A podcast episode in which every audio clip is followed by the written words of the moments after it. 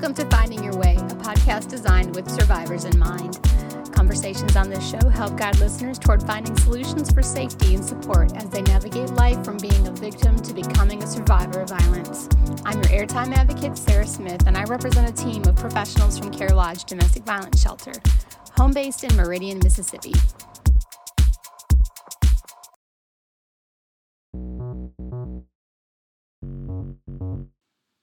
Today's question submitted by a local teen is Is it okay to be single? I feel pressured to date. The answer to that question, in a nutshell, is yes, it's totally okay to be single. But the hard part is how do you remain content in being single when there's a lot of pressure around you to date?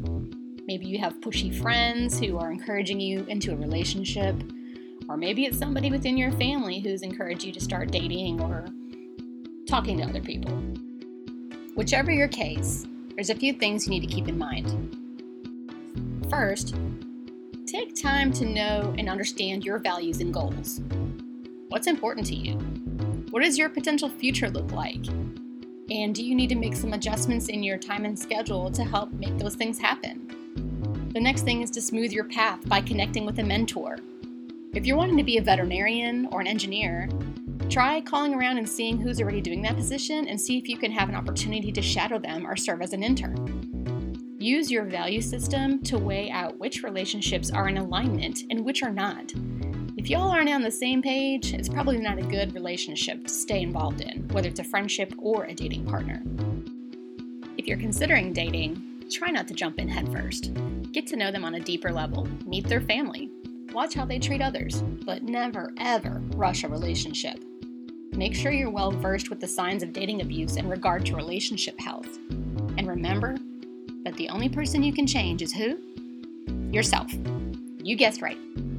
It can be really easy to jump into a relationship when we're feeling lonely, depressed, but when we jump into a relationship, sometimes we compromise our values, like I was mentioning earlier, for the sake of being in a relationship.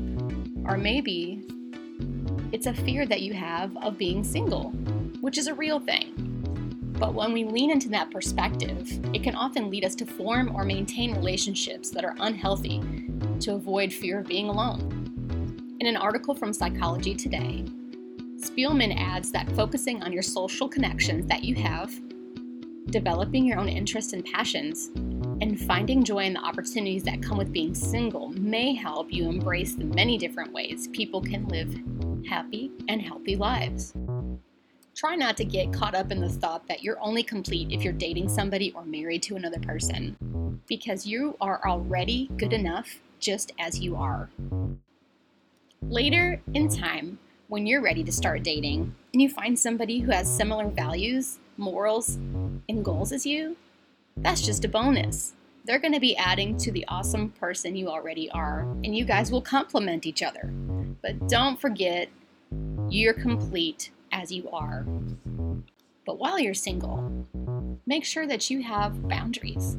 Learning how to set them up is really key in being a healthy person because boundaries help you define how you would like to be treated by others. At loveisrespect.org, you can find amazing examples of how to set boundaries, learning more about defining who you are, and being content in being single. I'll make sure to include the links to the resources I mentioned earlier in the description below. So feel free to check those out later and scan through those websites. Make sure you also check out www.carelodge.com forward slash TDV. Thanks for joining us for Finding Your Way. Remember, you are the expert of your situation, and help is only a phone call away. Be safe and love one another. If you want to know more about what was shared on today's podcast, check out the links provided in the show notes or visit us online at carelodge.com. Make sure to follow Care Lodge on Facebook, Twitter, Instagram, and YouTube. If you need help, call 601 693 4673. That's 601 693 HOPE. If you're not in the East Central Mississippi area, you can call the National Domestic Abuse Hotline at 1 800 799 7233. That's 1 800 799 7233.